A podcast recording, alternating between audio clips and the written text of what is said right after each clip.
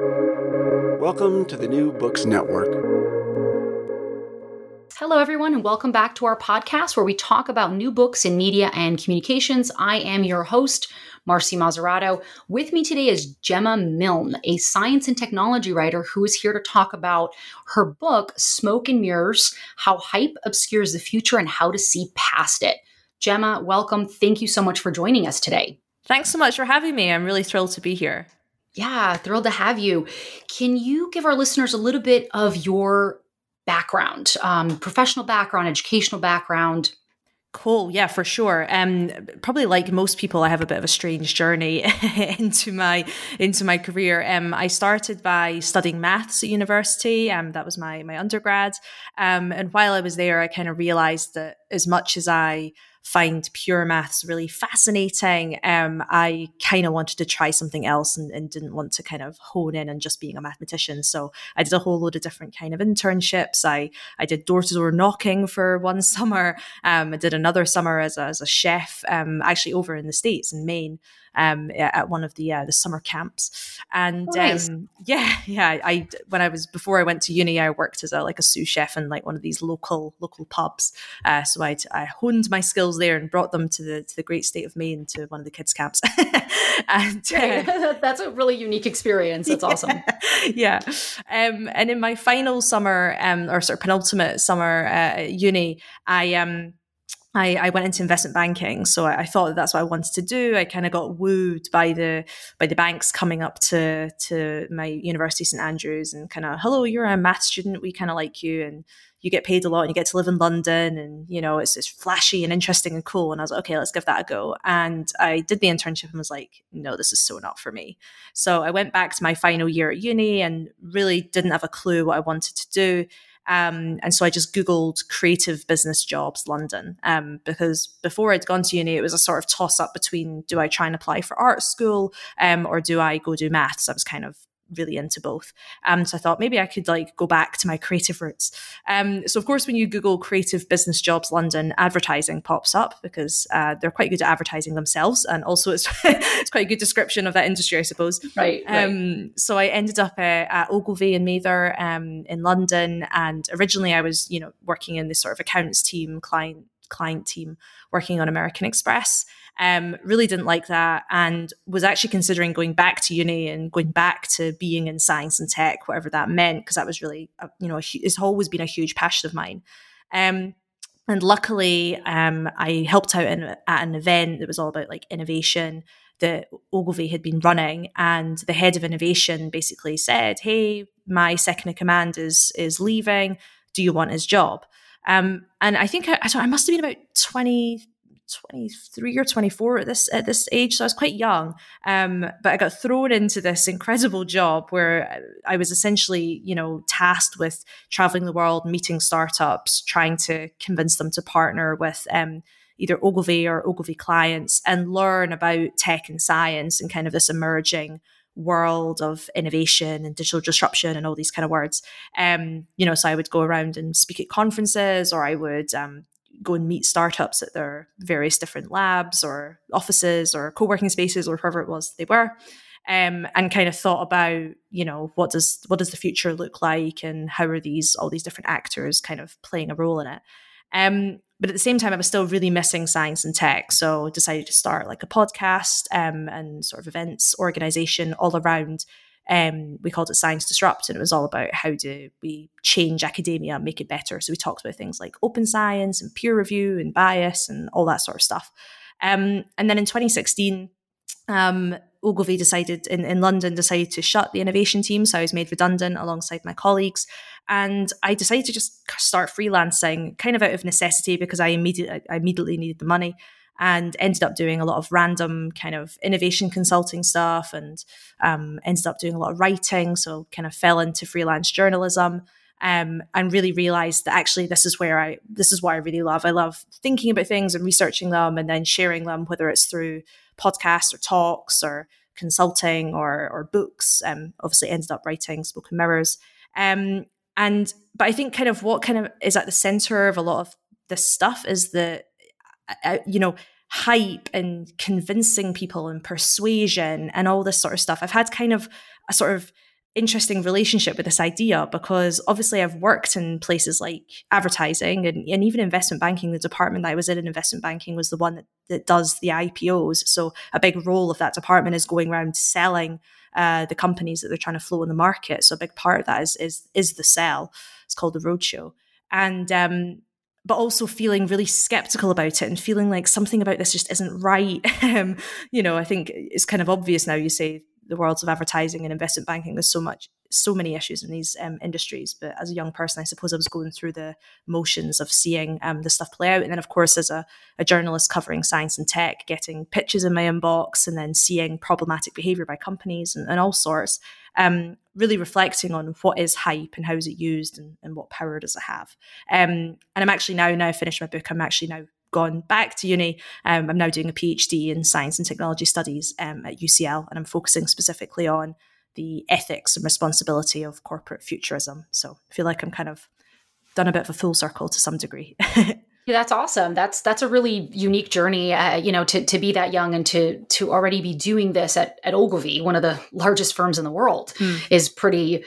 I, mean, the, the exposure and the experience that you get from that is is I priceless. I mean, yeah, priceless. priceless. Really, it really yeah. is. That's that's pretty amazing. Um, and now you're you're back in and doing a PhD. So um, yeah, so uh, welcome to the world of academia. yeah, so, it's interesting yeah. as well because obviously spending this time with with um, it used to be called Science Disruptor Podcast. It's now called the Radical Science Podcast. But you know, we spent a lot of time talking about the issues in academia and incentive structures and um, the sort of currency of citations and all this sort of stuff, and really and really kind of going at it and saying this is the, the problem at the heart of all this, and to now kind of I suppose I'm going in with eyes wide open and being like, okay, what are the amazing things in academia? What what are the opportunities here to really dive into topics? But also, how can I still be conscious of all these um, areas that I know can be touchy and interesting and worth paying attention to? Yeah, I think it's great. I mean, having you know, I have 15 years of of you know industry experience, and and and I worked for Apple, um, mm. so I, I, do have you know tech experience in, in, that regard. My my PhD is in, in text and technology, which is kind of a, of a of an interesting name, but it's really focused on looking at. Uh, technology in, in relation to human communication. Mm. So it's not in the science side, but in, in terms of how we communicate, and texts is audio, visual, written. So a lot of those um, different things. And certainly the applicability of, the, of a particularly interdisciplinary PhD program it's it's heightened by having that experience in the industry. So I think you're uh, it's going to be great whether you choose to kind of go the academic, you know, research or teaching route or not. But um, but I, I, I feel like those two things are incredibly powerful. It's a it's a unique journey. Uh, it was for me, you know, having kind of both been in, in the industry side and, and, the academic side. But I think you're um, that that's amazing that you're you're doing that. So no, it's definitely something I've thought a lot about, to be honest. Especially now that I'm in my program and kind of looking around and seeing who else is around me, not just within my department at my university, but also just more generally, like what kind of people are in academia nowadays. And I think particularly for something like science technology studies, which is, you know, it's interdisciplinary by design and, and by nature as, as a field.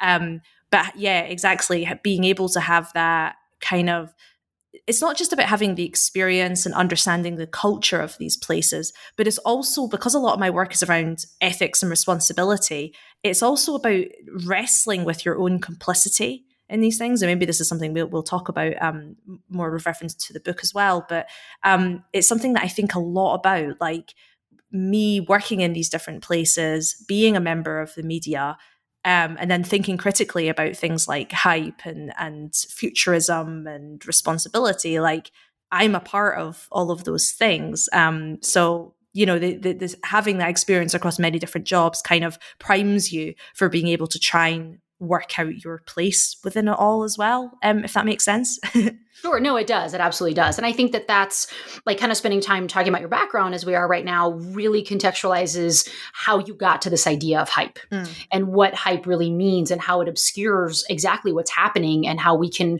really look at our own um, complicitness in this and how we can move past it. So, so I, I can definitely, I, I definitely see that.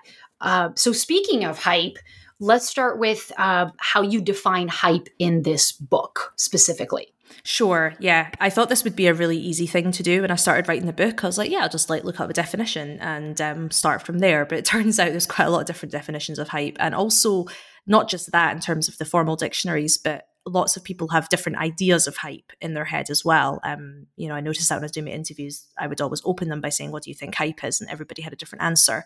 Um, some people saw it as uh, very deliberate and bad and evil, and other people sort of saw it as like trendy, more like fashion. So there, there's lots of different connotations. But the way I, I personally think about hype is separated from things like disinformation, misinformation, fake news, whatever you want to call it. Um, I think hype is not intentional. Um, I guess lying or deception or anything like that. It's more about, um, I guess, exaggerated publicity.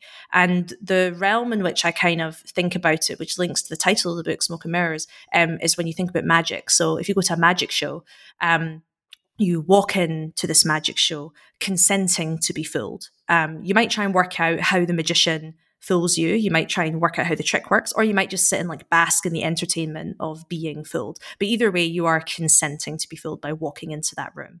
Um, if someone lies to you, that's non-consensual fooling.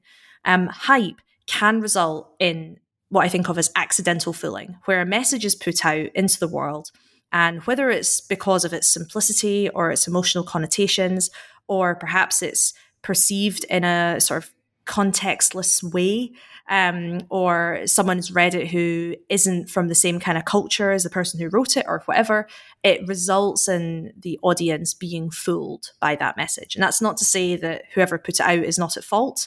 Um, it's also not to say the person reading it is not at fault. But the point being is that it's it's a message that comes out used for the sole purpose of capturing attention. This is not a tool for understanding; it's a tool for capturing attention, and can sometimes um, lead to filling as a result. Yeah, and I think we we live in uh, a very attention seeking society. Mm. Uh, I think if we look at Silicon Valley and big tech companies, that's what they're in the business of attention. Mm. Yeah, I mean, um, absolutely. Like, yeah. Uh, so, I, so I think it's and you and you focus on you break down the book into three different parts where you have now, next, and nearing, and then in each of those parts you talk about different examples of hype, which are deeply problematic hmm. um, to society. Uh, and so you do like a really great job kind of saying, hey, this is what the hype is. This is what the problem is with that hype, and this is what we can do about it. Uh, so in many ways, it's it's practical. You start with talking about farming, which I thought was a really unique place to start. Um, so talk more about that. Sure. Um, yeah, you know, funnily enough, I actually originally wanted to start the the book with the batteries chapter, but my publisher was like, mm, "I think you're going to lose people uh, if you, on the first page if you say batteries." I was like, "What? Batteries are exciting. What are you talking about?" But I think they had a point. um, I think they had a point. Um, yeah, so I, I farming uh, kind of seemed like the the best next step because it's something that uh, it's an industry that we interact with probably more than any other, arguably. Um, every single person on the planet eats.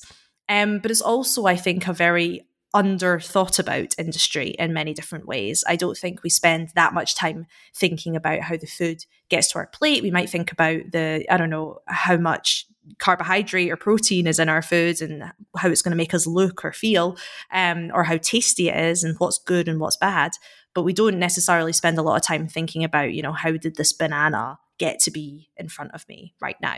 Um, and I think that I kind of wanted to start there because there's a lot of really interesting um, narratives that exist within this industry that can result in not only sometimes just a simple lack of consideration, um, but also a kind of misfire.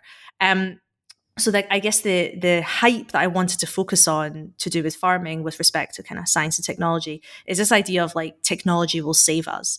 Um, so we hear a lot about the issues with the farming industry, the fact that it's um, you know really bad for the soil, um, it's you know destroying the planet, pan, uh, destroying the planet in so many ways in terms of carbon emissions. Um, you know we hear a lot about you know we should be moving away from eating meat and moving to more vegan diets, and um, because of the issues that it has in so many different ways.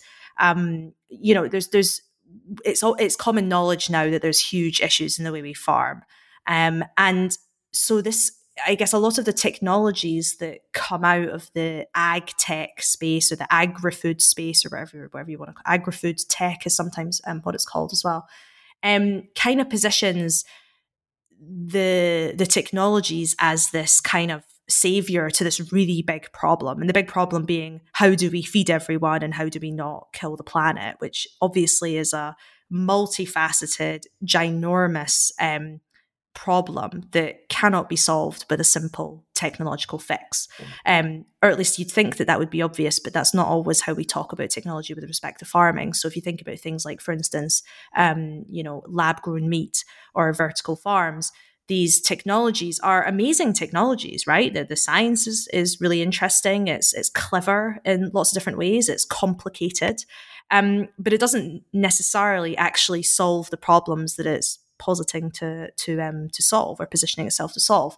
Um, I kind of see a lot of these technologies as band aids over gaping wounds, and so the role that hype can play in the sort of farming industry is is kind of distracting us from really difficult, hard, I guess, truths um, about what we need to do to really change farming. And so this is why the the chapter kind of leads into a discussion about values. Um, I think that one of the biggest uh, ways that we could really change the way we do farming is by changing the way we subsidize farming. So, literally changing laws around farming, um, which doesn't really get talked about in the mainstream all that often, unless you're a policy wonk and you really like keeping up with that sort of stuff.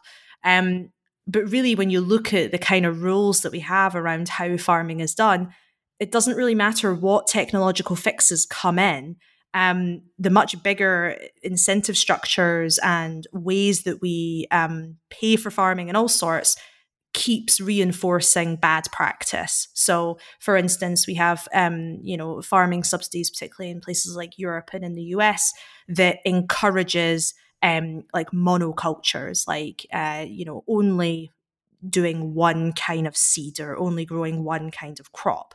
Um, and that's really good in terms of getting lots of food. It's good for productivity, but it's really, really bad in terms of the soil. It's not good for like long term, um, I guess, environmental protection. Um, you know, we've seen uh, instances in the UK where when you're kind of encouraging farmers to kind of flatten land, for instance, you can cause flooding as a result because you're, uh, you know, the subsidies are encouraging farmers to flatten hedges or, or whatever.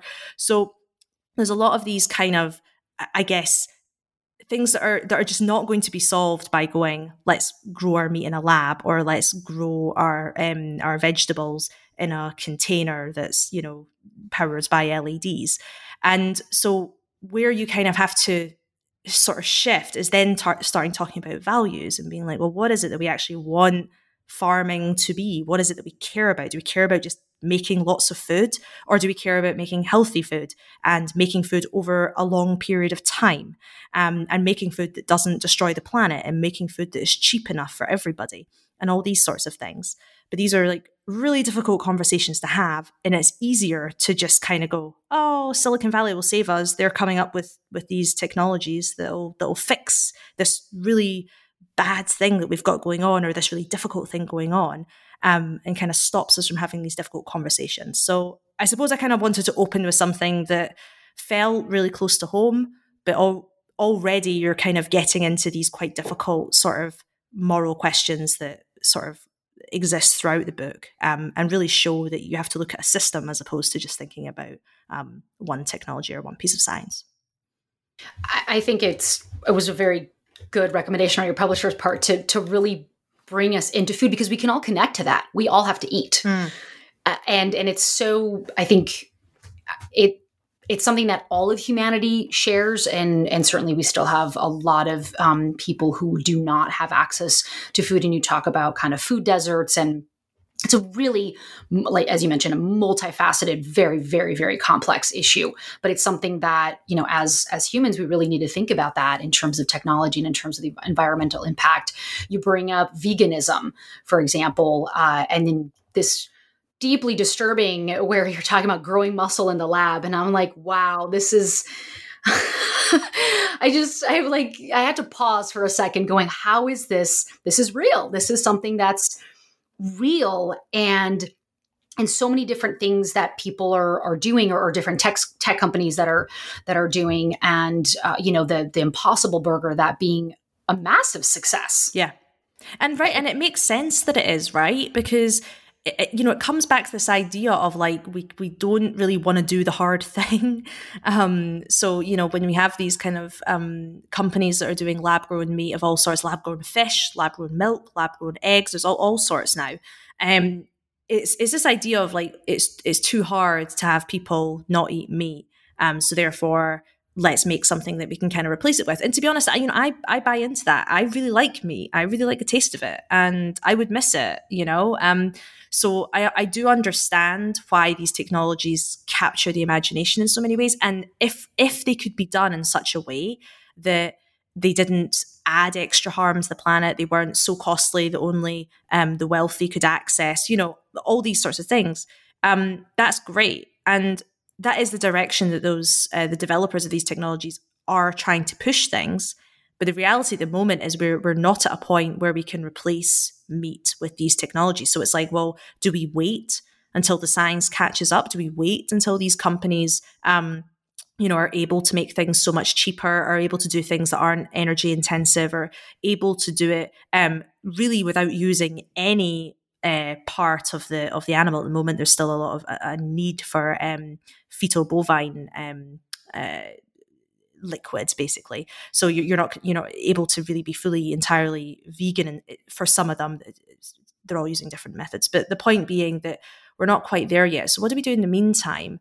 Um, so, so that's that's the kind of I guess point that I always try and bring up with um, with with hype around science and tech companies is that yes, you could look at this um, these advancements as as hugely um, you know progressive, and you can be optimistic about them for for different kinds of reasons.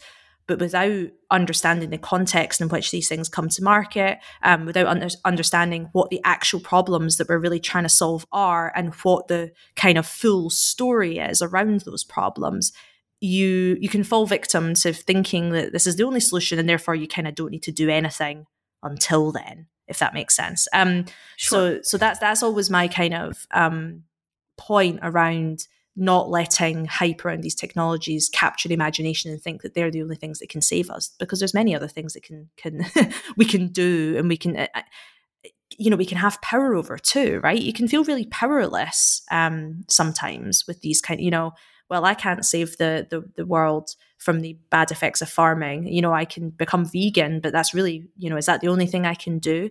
Um, but introducing people to things like subsidies, like laws that exist around um, these kind of areas, and the and the other stuff that kind of is worth considering, it suddenly, I don't know, it kind of opens up opportunities for being like, oh, actually, I do have a bit more power here. I can vote in certain ways if I understand how farming works, if I understand what this problem actually looks like um, instead of kind of thinking it only exists through the lens of being a thing that a tech company is trying to solve. That's a great point that you make about being an informed voter. Mm. And I think really the the most besides growing the muscle in the lab, which I, I think is is both amusing, amusing and gross, but I get it um, as we, we, as you mentioned. But really, the most, uh, but in all seriousness, the most terrifying thing in this particular chapter is the farmers and their emotional, mental, and physical health.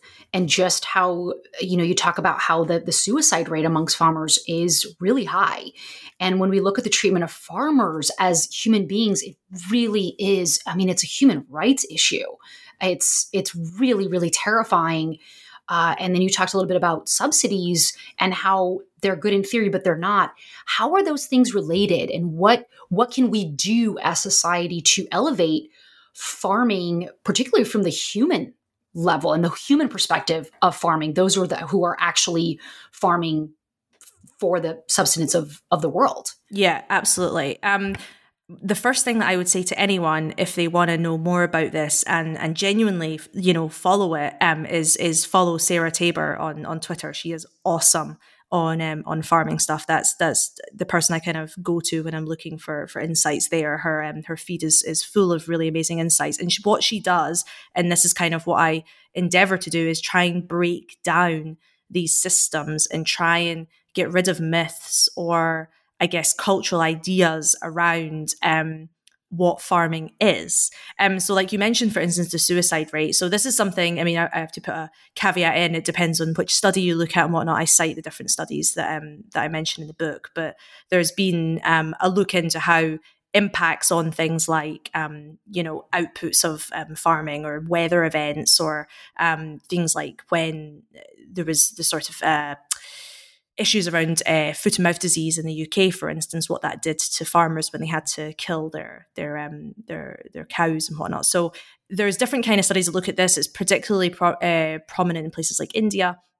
Um, and a lot of this is it's it, again it's multifaceted, right? So you can't just say because of subsidies and you know eh, farmers not getting enough money because of the weather they're therefore killing themselves there's obviously so much more to it um, however there is ways of looking at systems and understanding the interconnectedness of how events happen right so if you look at things like for instance um, you know farmers mental physical health it's not just a case of going okay well if there's a storm um, farmers aren't able to, you know, have as many crops and therefore they don't make as much money. So therefore they're they're really badly affected. Well, yes but there's other things to think about. For instance like well what does insurance look like? So then suddenly you're looking at an insurance uh, business and what are the models of insurance that exist for farmers and who can access insurance? What kinds of insurance right? So that's that's one thing you could look at. You could then look at things for instance like regenerative farming practices. Are some farmers that are doing those practices not as affected by storms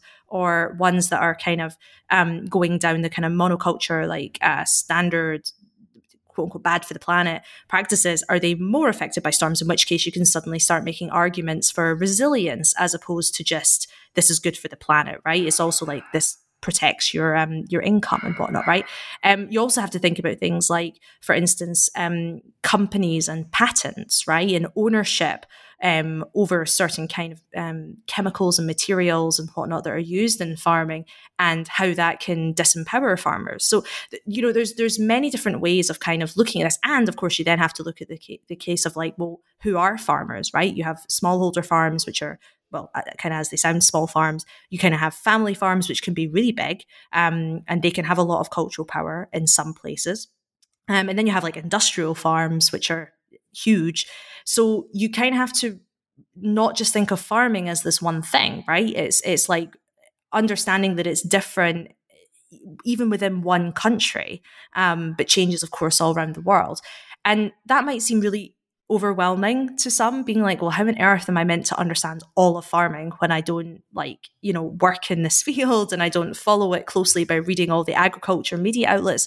But the thing i always kind of return to is you have to understand that everything is a system like nothing just exists right? And actually i think one of the things that's been oh i don't know if the word is positive but enlightening about the whole pandemic that we're going through right now is I think it has massively exposed how interconnected many different systems are within society. Like we're seeing how food systems link with supply chains, which link with demand, which link with education, you know, whether or not people can access schools or not, that impacts how much stuff is in the supermarket, which impacts, you know, shipping. And so I think it's it's about seeing that and it's not about going I couldn't possibly understand it all, but it's about going, I'm not going to take particular ideas as absolutist and 100%. Um, this is the way it is because this article tells me, or whatever. It's going, well, hold on, what's the system that this exists within? What are the different variables? Um, and how can I try and find the context around it?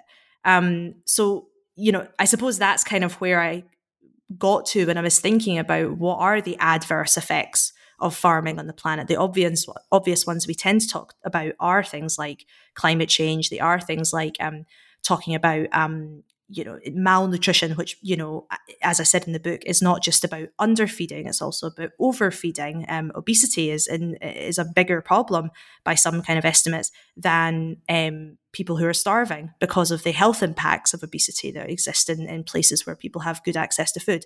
Um, but then you could also argue that mal- malnutrition is also about not having all the right vitamins. So if you live in some places in the US, as you said, food deserts, you don't have access to good food, um, even though it might be cheap. So th- there's there's many different kind of parts of the equation. And so when you think about what is bad about farming, eventually it gets to the point of like, well, how does this actually impact farmers, not just in terms of their bottom line, but how they live their lives? And of course, the irony of the whole thing is, um, you know, when you look at sort of global farming, um, you see that many, many, many people um, who are the ones that are starving on this planet are farmers. They're the ones that grow food. Um, and that for me was kind of the the sort of point that we sometimes you know we lose when we don't think about this whole system. Yeah, you mentioned briefly the the idea of context, and that's when I was reading your book. That's what kept coming up to me as an academic who you know studies this and teaches this. It's that it's so much about context, not only context, but critically thinking about the context and thinking about these very intricate and multifaceted issues and how they're all interconnected because things just don't happen in a vacuum. We, you know, humanity, we're just so interconnected. And as you mentioned, the kind of enlightening effects perhaps that is coming out of the pandemic is just really looking at how that interconnectedness of, of just a, a simple supply chain right? Um, so i just it, it, to me it was really uh, and correct me if i'm wrong but it was really over and over again. I was like wow you really need to understand the context. Because just to say i'm going to go and buy almond uh, you know almond milk because that's going to be better than dairy milk. Is it why how yeah and it's difficult right. to not get lost in this too right because you, you could go round and round and round in circles you could be standing in the food aisle uh, you know holding almond milk in one hand and coconut milk or whatever else it is in the other trying to make some decision some moralistic decision about which one is better and, yes. and the answer is there. yeah, exactly right. And the answer is it depends. Um, it depends on so many different factors, not just you as an individual and what you prefer, which you're entitled to. Um, but also, you know, precisely where you live in the world and precisely which supermarket you're at and which brands you're looking at and all sorts of things. So it's not about getting lost in trying to find the answer, um, but it's about, you know, this, it, it sounds like a cop out, but it's about remembering that context is important and not letting a lack of context um, kind of fool you into believing that something is absolutely true no matter like and this is not about doubting every single thing that you read but it's about realizing that if you have a headline or a short article or an idea that's kind of um, you come across or is given to you that is limited or you don't get the full story or whatever um, it's realizing that there's always more to be said and there's more to be built on and that stuff exists within something else. So, you know, saying, for instance, almond milk is bad, and someone could say to you, almond milk is bad because, I don't know, the, the, the, amount of carbon that's emitted through the farming of it. I don't know the specific reason why almond milk is bad. Um, but, you know, say that that's why. But then it's suddenly going, well, what about water, for instance? Or what about, um, I don't know, how far it has to travel? or what about um, the other options? What you know how do you compare? And all this sort of thing. So there's i think it's about being um, having a mind that is able to go do you know what? There's more to this and there's no way of ever really there's no way of knowing what's right and wrong. I mean god moral philosophy has existed for years and it's not like we've got answers to any of it right? Um, but i think it's about not assuming that there is an answer and that this is the one because I've read it in this place.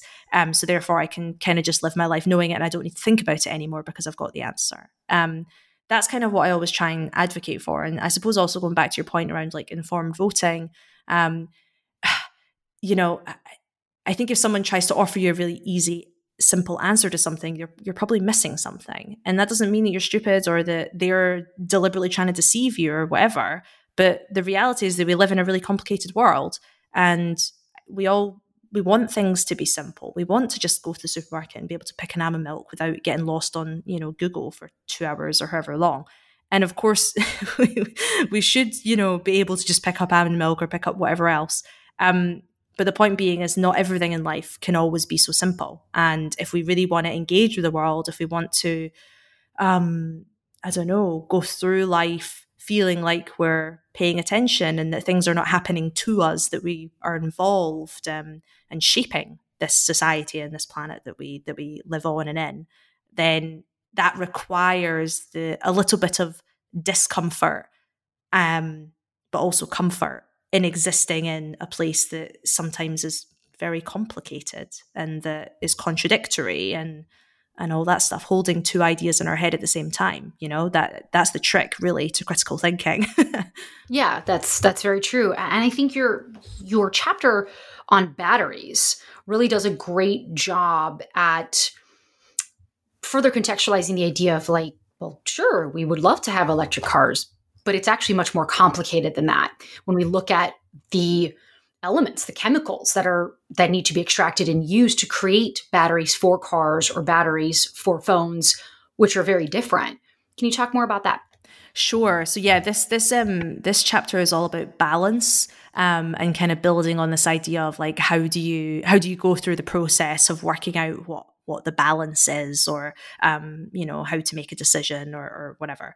Um, so yeah so batteries are um, i guess a really exciting technology at the moment or it gets talked about a lot because it's at the core of other um, amazing advancements that people are interested in. So things like renewables for instance um, you know if you have a, a, wind turbine or something like that if you create uh, energy through these renewable means a lot of time you don't have uh, control of when the wind blows or when the sun shines, but you might need energy at times when the sun is not shining or the wind is not blowing. So in the meantime, you have to store the energy that's created and then you discharge it at the points that it's needed. So that that's batteries. That's what's needed for that for that process. So in order to kind of unlock power of renewables, you need really good batteries.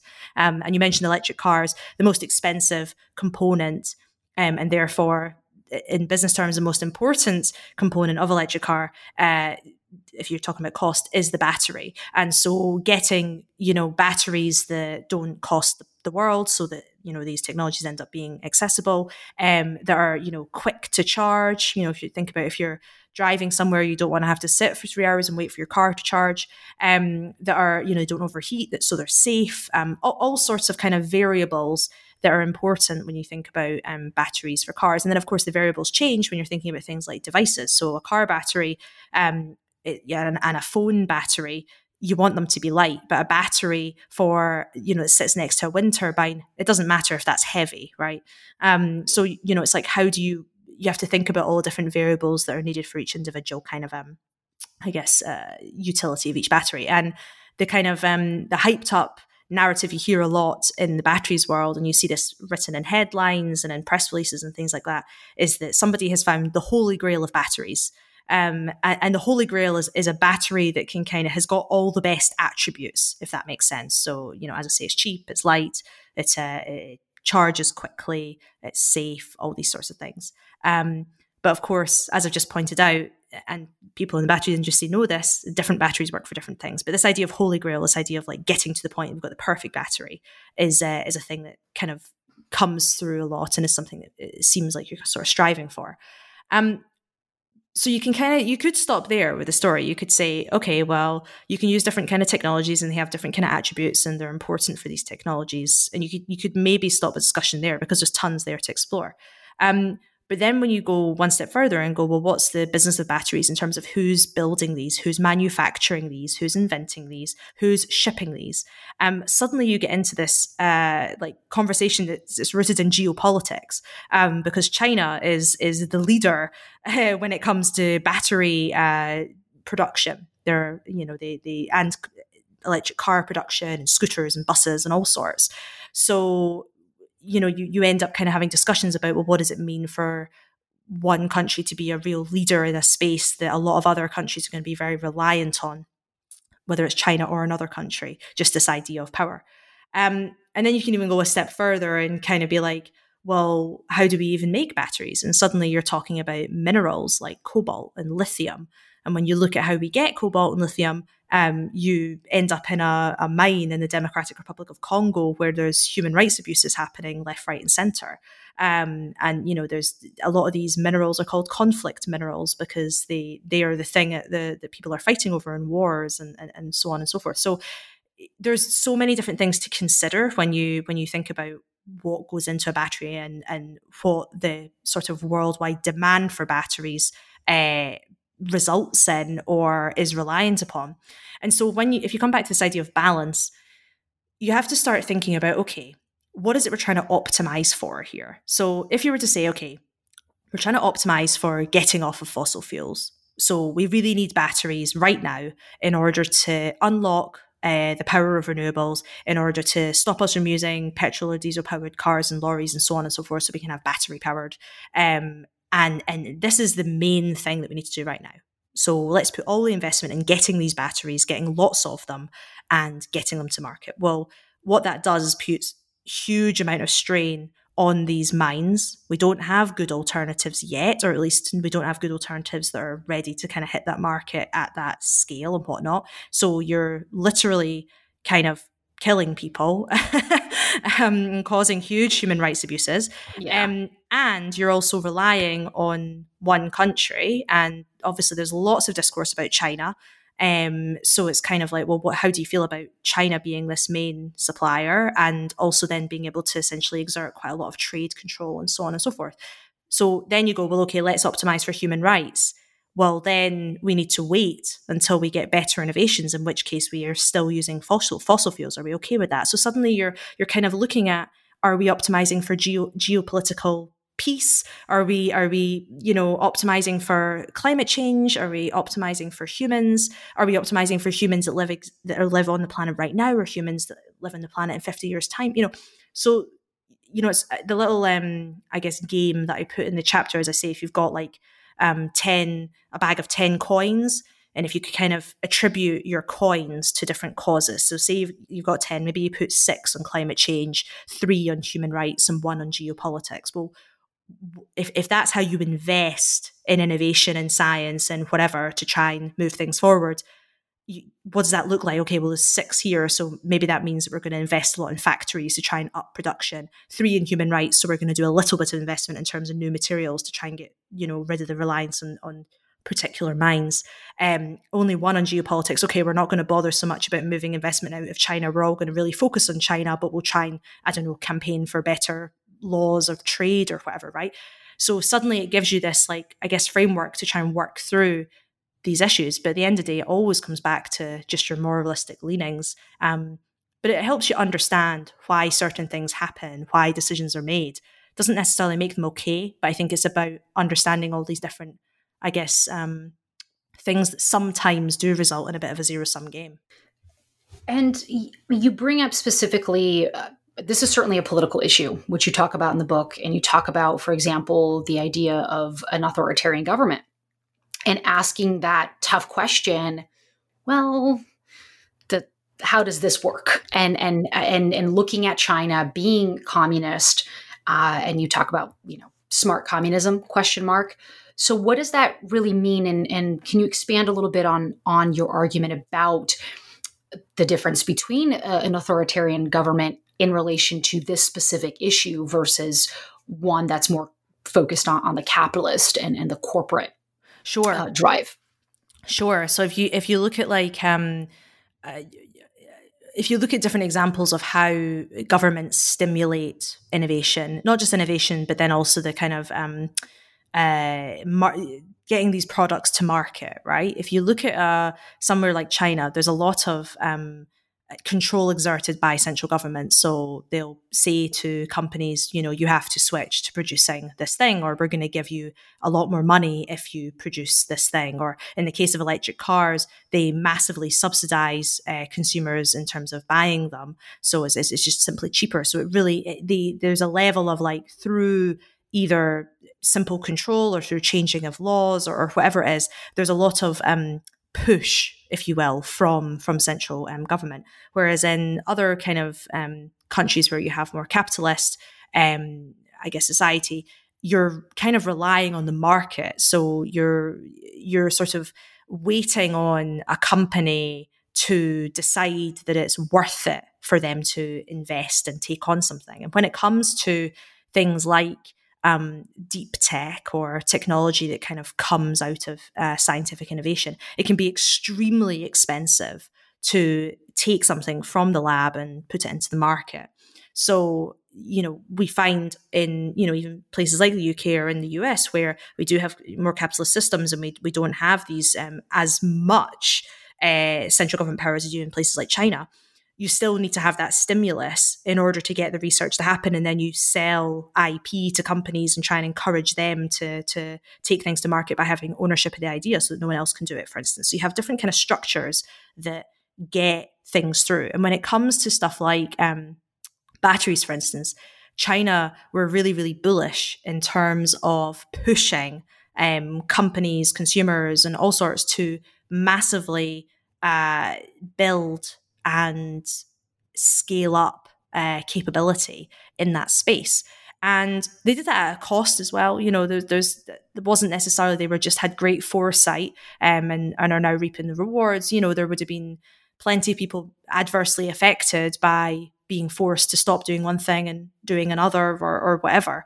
Um, and China's not also great, you know, they have a lot of coal and whatnot. So it's not like they're, they're sort of like electric uh, vehicle utopia or whatever. But they, as a country, they were bullish in terms of their focus on things like batteries and electric vehicles, and not just for China itself, but also in terms of trade and exporting batteries to other places. Um, we've got you know lots of Chinese companies that are building capabilities in places like Germany, for instance, right next to where the cars are manufactured, so they can sell their batteries straight into those cars. So there, there's a lot of like strategy here in terms of positioning um, positioning China as a power there. Um, and you also see this through the kind of um, the Belt and Road Initiative that China has, where they're building roads and electrics and ports, um, all you know through um, Africa, through parts of Asia, and even into Europe. Um, which you know you can look at two ways. You can look at it from a space of well, they're investing in these countries, and that's obviously getting good infrastructure. But then, of course, it's well if china owns them they have control and, and so on and so forth who are those companies is it the government is it a company who is it and and what what do different laws mean in different places so you know eh, that's where the kind of question comes in the sense of well china has the capability um, if we wanted to have all electric cars in places like uk or us we would rely on um, countries like china to to help that happen in a really quick way. But it's the question of at what cost are we happy with the power shift that comes with that? And I don't necessarily argue one way or the other from my own perspective. To be honest, I think I don't really know where I fall because it, again, it comes back to you know all these different kind of moralistic questions and what is it we're optimizing for. But I think it's it, we have to consider what what is the cost and what is the balance and how do we how do we all feel about this different kind of um, power structures that come with needs that are, we seemingly have if we want more technologies. I mean, we're seeing all of the kind of issues around Huawei, for instance, and 5G and, and kind of secure, you know, so-called security issues or, or whatever. I, I, don't even know the state of it at the moment in terms of whether it's been proven to be safe or unsafe. But the point is, is that there's a level of care and a level of um, you know citizens care about this sort of thing so it has to come into the equation but at the same time we also demand products so you know which bit are we happy to compromise on does that make sense and so that's kind of why i wanted to bring that into that chapter because you know one of the people i interviewed um, for the chapter a journalist um, you know, I, I, sat him down. He, he writes about batteries, and I said to him, you know, right, let's talk about batteries. And the first thing he says, like, well, you simply cannot talk about batteries if you don't talk about China because that's the conversation here. The conversation here is a political one, um, as well as a sort of you know technological scale one, um, way more so than you know an invention of a new kind of material battery or or something like that. I think you the idea of at what cost asking that question is pretty much every single one of your chapters it's it's so applicable to that at what cost do we do x right? So it consistently, it's not only what is the cost, but then at, at at what cost do we where it becomes that kind of moral philosophy of like, well, how do we do this? How do we navigate this? It's so, it really is very complex to kind of make that determination. So I think it's great that you bring up this idea of, well, you know, there's an authoritarian government that has actually done this. Um, and we're not looking at something as purely evil or purely good, but as as nuanced and kind of residing in that gray area as as most ethical things seem to be right it's, yeah. not a black and white well, thing well and also i mean i think it's also not just at what i mean I, you're right that is a, definitely a theme throughout the entire book i think the sort of the the secondary theme to that which perhaps maybe comes out a bit later in the book um, or at least stronger in the book is is do we even need it in the first place to even then justify having the conversation about whether or not we even want to then right. take that cost on. And I think that's where we can have conversations about you know. Uh, the difference between an authoritarian government and, and one that's not so but you know we also see the, the, the sort of ravages of capitalist society too you know so this we have to kind of be um again it's it's really about coming back and being like what is it we're actually trying to do here what kind of society are we actually trying to create do we actually want this thing um and you know particularly with with technologies like you know the, I mean, you maybe I maybe jumping the gun a little bit, but things like brain computer interfaces, it's like, do you know, there's a different conversation here with medical and consumer, and the cost of this, particularly from a company perspective, in terms of privacy and but also in terms of um, uh, equality, who gets to access these sorts of things, all sorts, is humongous. And instead of going, is it worth the cost? It's kind of like, actually, should we even bother with this? Do we even want chips in our brains? Um, and I think that's a lot of the time that that conversation gets missed, particularly in sort of techno optimistic circles, um, because you know science and tech is positioned a lot of time, understandably so, is extremely exciting, and as as progress as being something that we shouldn't question. That progress is always good, and you know, we as social science scientists no it's not. Progress right. or at least our idea of progress is not is not always good. I mean god that the word progress was used to justify colonialism you know so we have to think bigger and think more broad when we think about um, what does it mean to even try and advance society advance for whom advance in what way and then look at the cost as well. Yeah so i think it, it goes back to kind of the basic context and cost and, and really kind of looking at those things which which again are very complex and you you briefly mentioned just now uh, colonization, and that kind of brings us into when you go into the second part of your book where you're talking about next and talking about commercializing space, mm. which is uh, when we use the term colonization of space like do we really want to use that term? Because it does seem that there are individuals in the world that don't understand that that's that's not what we want to do because well let's look at history context right? And you also make the argument where this is kind of where it's flipped where you talk about well it's it's not a bad thing that there are elements of space exploration that have been privatized. Talk a little bit more about that. Sure um so yeah I, I think the biggest kind of argument for privatization of space is the idea of democratization. Um so you could you could argue that you know having only big um, government led space agencies uh, is a slow way of doing things, is a bureaucratic way of doing things, and kind of holds back access in various different ways. Um, but I think that's probably where I would sort of stop there because I'm not entirely sure I would say privatization is is is okay when it comes to space. The reason being is that I think part of the the problem of privatization as a whole is that you you just don't really have much of a say, or people in general don't really have much of a say about decisions of people that lead um, particular companies. And the sort of privatization of space, um, if you look at it from this kind of uh, what's in the mainstream media, the kind of hype around it, you're talking about figures like Elon Musk, you're talking about figures like Jeff Bezos, and you know I don't think I have to really say much more about those those two individuals to kind of hammer home the point that there's problems with lack of accountability and behavior of very f- powerful people um, impacting uh, society in, in more ways than than really we can discuss in one podcast. So sure, absolutely. So you know, so there's there's there's many different ways of thinking about privatization, but the, the,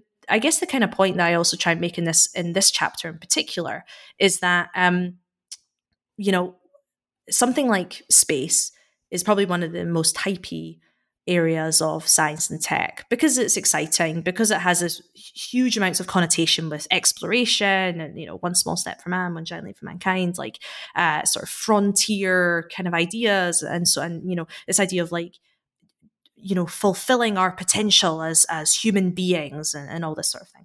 Um, but the reality of space commercialization is a satellite business, which has been around for quite a long time. Um, it's at the moment it's going through a big change because cost of um, the cost of going to space has massively come down. So you have way more entrants to the market. You have a lot of space startups, for instance. Um, both because technology is cheaper, but also because um, the way various different kind of countries are structuring their laws is, you know, encouraging innovation in this space and encouraging more entrance to this market. Um, particularly because there's a bigger need for more communications technologies up in space, whether that's internet access or um, being able to, you know, connect mapping softwares and, and all sorts of things. So, um, you know, there, there's a there's a huge amount of um, business that happens already um, in this space. Excuse the pun. Um, but instead, if you were to look at kind of mainstream media, or if you were to, and, and this is not a demonization of mainstream media. I wish we actually had another term for mainstream media because I feel like that's become quite weaponized as phrase. But you know, if you're to talk about kind of the um, narratives that you tend to hear in popular culture around space, it is this idea of like, you know, Elon Musk is going to colonize Mars, or Richard Branson is going to take you on holiday in space, or you know someone else is going to build a space hotel, or, or whatever. Right? Is is very much about um, human space flight and about um, escaping the Earth because climate change is non, uh, you know, it's not reversible. So we, we need to go somewhere else. Um, and this, of course, is where all the colonization ideas come in as well. Um, but really, when you think about um, privatization or, or commercialization of space, you have to think about privatization and commercialization of anything else. It's just an industry like any other industry, like the retail industry, like the travel industry, like the oil industry, like whatever industry.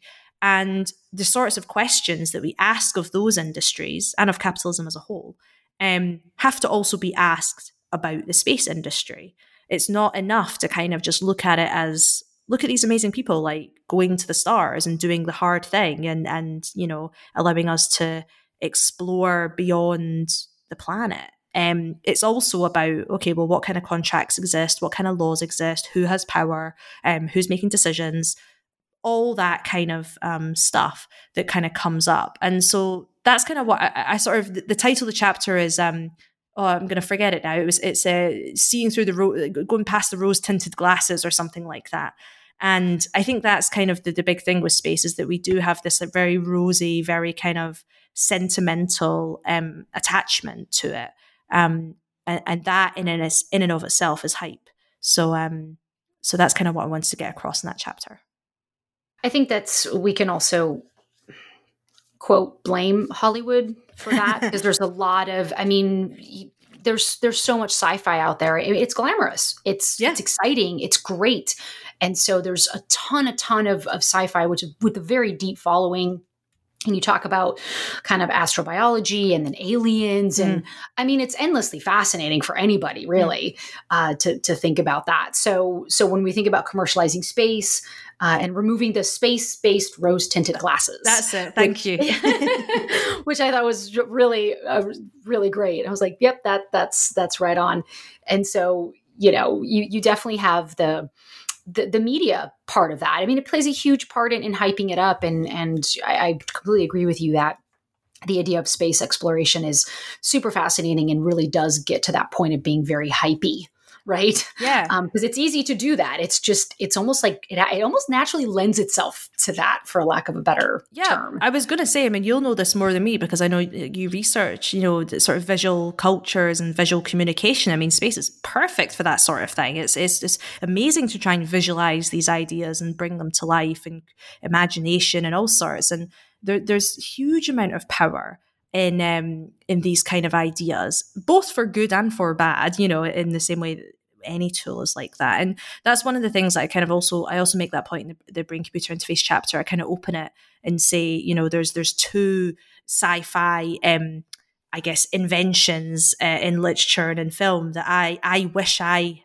had and i'm sure everybody has their you know versions of what they would have and mine is the um in the hitchhiker's guide to the galaxy the film version there's this uh, gun it doesn't it doesn't kill anyone but when you when you shoot the gun at another person they feel how you feel. Um, and it's i've always really wanted to try and get people to understand what i'm feeling or what i'm trying to say especially in romantic relationships. Um, and then the other um, sci-fi implement or whatever is in the matrix the kind of usb plug that you can plug into the back of your head. You can learn anything. Um, and you can probably tell a lot about my personality that these are the two that i want. Um, but do I need them or do I just want them? And I think that we have to be quite um, honest with ourselves around um, desire, and particularly when we live in, if we live in places like the US or the UK, where we have very consumerist cultures, very material cultures, and um, you know, desire is actually quite easily manufactured by companies, by advertisers, by the media, by you know whoever.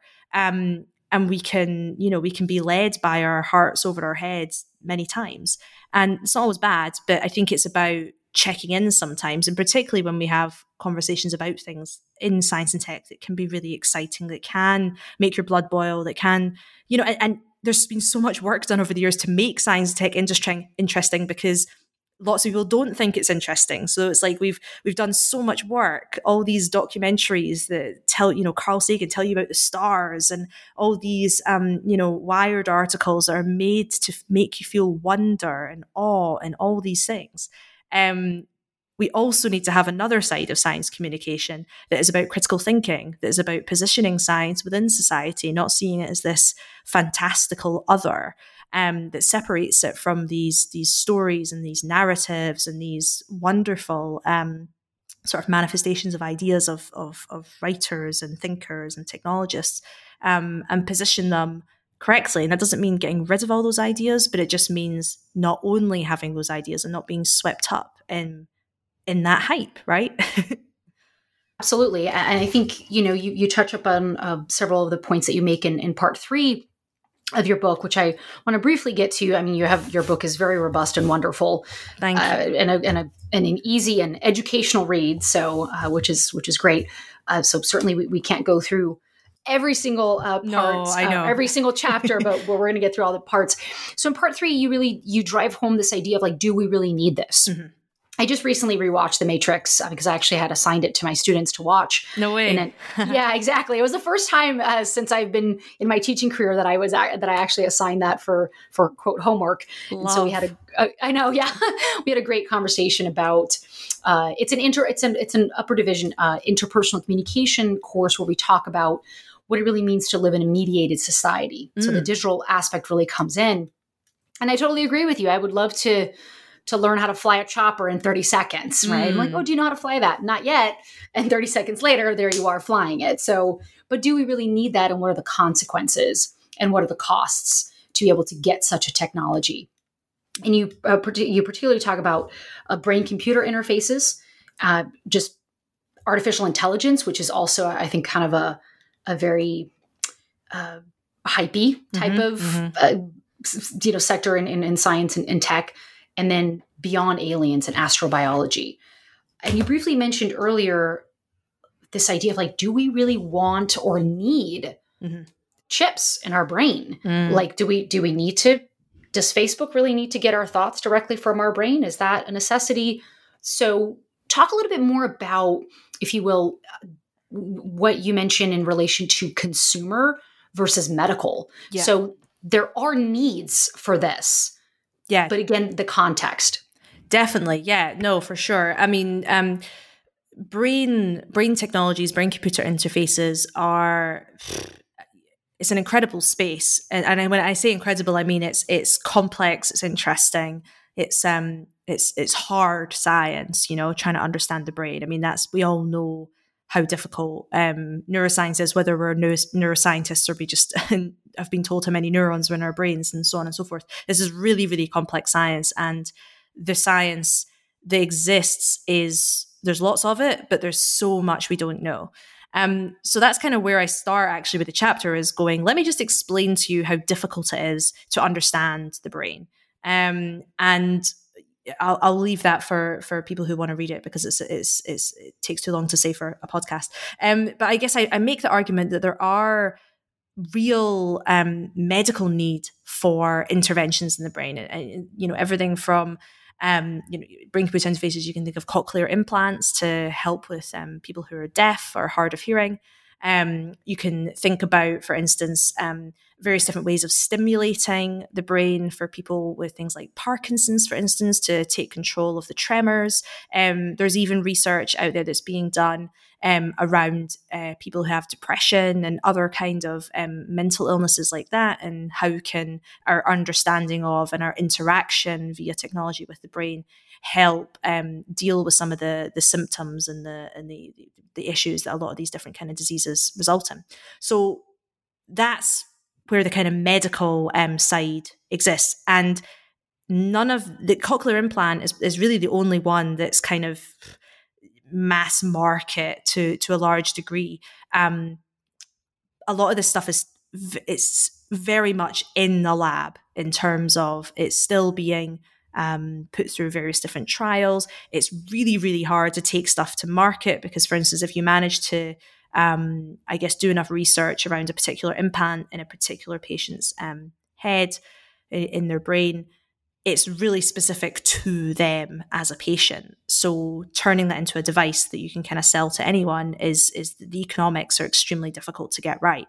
So this is like a very um, in the lab kind of thing that that is going on. That's really really important, but is still um, early stage for many different kinds of um, scientists all over the globe.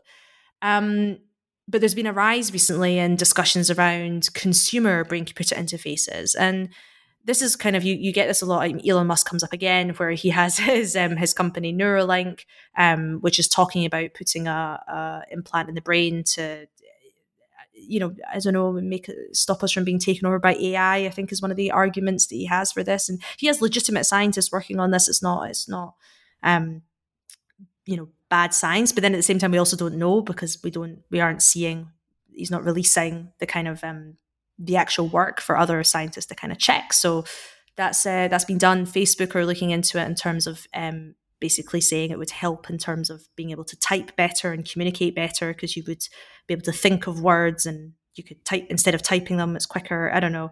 Um, there's a lot of kind of work that's going on in those kind of spaces but then you've even got one sort of level down where you're talking about things like um, eeg headsets so you might have seen them you know these things you put on and it, it's meant to help you with things like meditation. So it can read so-called it can read your brain waves and tell you when you're relaxed um, all sorts of things so there's this sort of increasing um, innovation businesses and narratives around this idea of consumer brain interface and kind of harnessing the power of your brain, being able to just think um, and not just read what's happening in your brain, but also put things into your brain. Um, so, you know, like information like the Matrix, for instance. These are all things that, that businesses and, you know, are claiming that they are working on. This is not, you know, they're just talking about it randomly, although saying that we still don't have any evidence that they can really do it. Um, and wh- where this kind of I guess there's different ways of thinking about this this difference between consumer and medical. You can look at it from the need versus want, which I'll I'll get to in a minute. But um, before that, there's also this idea of being driven products being driven by a market, but sort of not in a justifiable way. So what I mean by that is, for instance, you see a lot of these um, brain training companies popping up, and there is very little science backing what they claim they can do. And I, I, go through this in the book, kind of showing that there was a study done that went through kind of all the websites and all the claims they make and, and whether it was backed by peer reviewed papers or, or not. There's very little science backing this stuff, but they get a lot of they get a lot of funding. You know, investors are interested in these companies um, because they know people will buy it. so invest you got to remember investors are not necessarily they don't really care about whether something works or whether something is right for the world or whatever. They care about whether or not someone will buy it. So this is why I kind of come back to this idea of desire. It's like if you desire to have something, um, someone will make it, whether or not it's right or wrong, um, and then you will buy it, and then you know uh, it goes on. So that's one thing to consider. The other side that I, I, the bigger part of my argument, I suppose, is when I come to need versus want, is when you think about things like consumer uh, brain computer interface, and let's put aside for a second the kind of how early on this technology is. Um, let's you know assume or let's let's put out a scenario that this technology and the science moves forward and we do eventually get to the point that we have brain computer interfaces that everybody can you know can access in the sense it's on the market. If we think about something like email, um, you can not want an email. You can choose not to have an email, right? But you also can't really. Um, you quite a lot of jobs nowadays will require you to have an email. You probably need an email to interact with government, um, depending on the country you live in. But quite a lot of countries now will do a lot of e-governance, um, your taxes, all sorts of things you're you're going to need an email to kind of take part in society. So even if you're against it, even if you don't want it, you kind of just have to have it. And there's a sort of like um, it's not just social pressure; it's, it's economic pressure too, right? That you you have to adopt this technology. If you kind of expand that out to the idea of brain computer interfaces, what does it mean if we live in a society where there's there's this pressure that you have to have a chip in your brain? Um, so, for instance, say you know students start using them. The wealthier students, of course, would be the first ones to have them if they're, if they're made by um, companies. Um, so they, you know, their exam results get a lot better because they're able to train themselves better. They're able to learn things faster. They're able to manage their emotions better, whatever it is that these brain computer interfaces are allowing. What does that mean in terms of equality for people that, you know, don't can't afford or don't want to, or from a health perspective, just simply it, it, would kill them to put these in their brains or whatever. What does that mean for a sort of socioeconomic um, chasm that that could create, right? And we talk a lot about you know technology and the the impacts it has in terms of democratizing and making society better but we also have to remember that there's huge access issues um, and and huge problems in terms of cost and so on and so forth of of who gets to use these technologies first and then who gets to kind of control how they're built and how they're used and adopted and so on and so forth so that's kind of where I come back to this idea of like, do we even need this in the first place? Do we even need to have brain training. We have a thing already. It's called learning, and you know, there's quite a lot of uh, thinking about how to do it well. um, you know, and, and, it's different if we're talking about from a medical perspective, somebody who's lost the ability to use a limb. I mean, uh, I forgot to say prosthetics. That's a, that's actually probably the biggest area of innovation in, in terms of brain computer interfaces, um, controlling uh, prosthetics for people who don't either can't use their limbs or have lost limbs. Um, that makes complete sense, but you know, being able to type faster, being able to connect your thoughts instead of just writing them down, you know, I, I'm not convinced that we need that. And to me, the the socioeconomic um, concerns that it brings up and the consent stuff, and also, I mean, God, if it's businesses that are, you know, uh, building these, what does it mean in terms of data and privacy and access and all sorts? It just, it, it, it to me, it just seems um, mad to um, to move this forward. And I think this is where the kind of technological determinism comes in too, where it's almost like quite a lot of people are like, well, it's the way we're going, so we might as well just try and build them ethically, or we might as well just try and regulate, or because it's coming, this stuff's coming, and it's like, well, why? It's coming because we are, as a society, we're funding it and we're condoning it, and we're not asking as many questions, perhaps. Like, we don't have to build this stuff. It doesn't just magic itself up, it is built by humans. and um, right. so that's kind of where this need versus want, you know, consumer versus health kind of comes in with, with that chapter. Yeah, wonderful. Yeah, that's, and there's, I mean, there's just so much here. There's so much even more to talk about because you can really take every single one of your chapters and, and just kind of extrapolate into the future uh, and even more so what, what it currently means and, and what it can look like. Um, Gemma, we've taken up a lot of your time, but I'm, I'm curious really to know, especially now that you're in, in a PhD program, uh, what's next for you? Sure. Um, well, yeah. As I said, the um, the topic of my PhD is is sort of ethics, responsibility, and sort of political economy as well um, around corporate futurism. So that's that's the kind of area that I'm most intrigued by at the moment. Um, sort of from the perspective of uh, if there's people out there that have the ability to map futures um, and share their findings and share their tools, um, you know, it's all about creating future. Doing futurism is about creating a, a, future and being able to make change now in order to create a more desirable future. I have a lot of questions around, well, who gets to do futurism? Um, if you're selling it to a corporate, what does that kind of mean in terms of your own personal responsibility and ethics? Um, and it also makes you think a lot about um, is there such a thing as sort of unfair advantage when it comes to knowledge? Um, so you know, is it is it unfair that some people know about futurism and others don't? Um, and particularly when you start looking at companies and kind of um, reinforcing power, for instance. Um, what does that look like when you start looking at like global economic systems? So the, this is the kind of area that i'm interested in which does build of course on this idea of hype and narratives and the power of words and the, the, the power of um of of i don't know attributing um truth to certain people or certain media outlets or certain whatever without that kind of bigger broader systematic um, discussion. So um, yeah, I guess that's what's next right now. But I, am always interested in so many different things, and I think my biggest um, challenge throughout this PhD is going to be to um, just work on one thing for a long time, and yeah, um, yeah, yes. not kind of go off and think about something else because there's always amazing things to look at. But one thing I just wanted to really briefly say for anyone who's who's who's, who's listening, um, my book might sound like it's got all this random stuff, and and it, every chapter is quite deep and you know, what does it really, I don't know, do beyond explaining these um these areas of interest? And really what I want the book to do, and I hope that's the, the feedback I've been getting from readers and whatnot, is it, it's kind of just showing you, kind of taking your hands and going, this is how you can, if you like, try and navigate looking at something a bit deeper. And these are just examples that they're the areas I've chosen, but realistically, the kind of approach of looking at values, looking at systems, asking different kind of questions that that is is is how you do critical thinking, right? It's critical thinking in practice, and I really want the book to inspire people to think. I don't want people to read it and go, Gemma says this, so therefore that's the truth about farming. It's going, it's, it's asking questions and really trying to encourage that and empower people really at the end of the day um, to be able to engage with all these areas that, you know, are super important. Yeah, and I think that's great. And I think you really did that. I mean, I, you know, just accepting a technologically deterministic society puts us in a in a dangerous place um, because we really need to be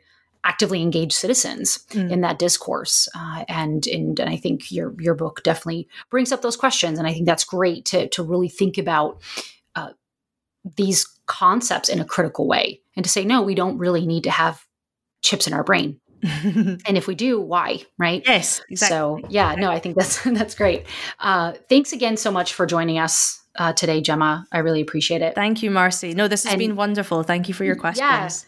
And I, am sure your dissertation will turn into a book. So once that's published, you know, Fingers keep me posted. Mm-hmm. Fingers crossed. and and, uh, and, you can come back and, and we can chat um, some more. So uh, so thank you, uh, thank you to all of our listeners.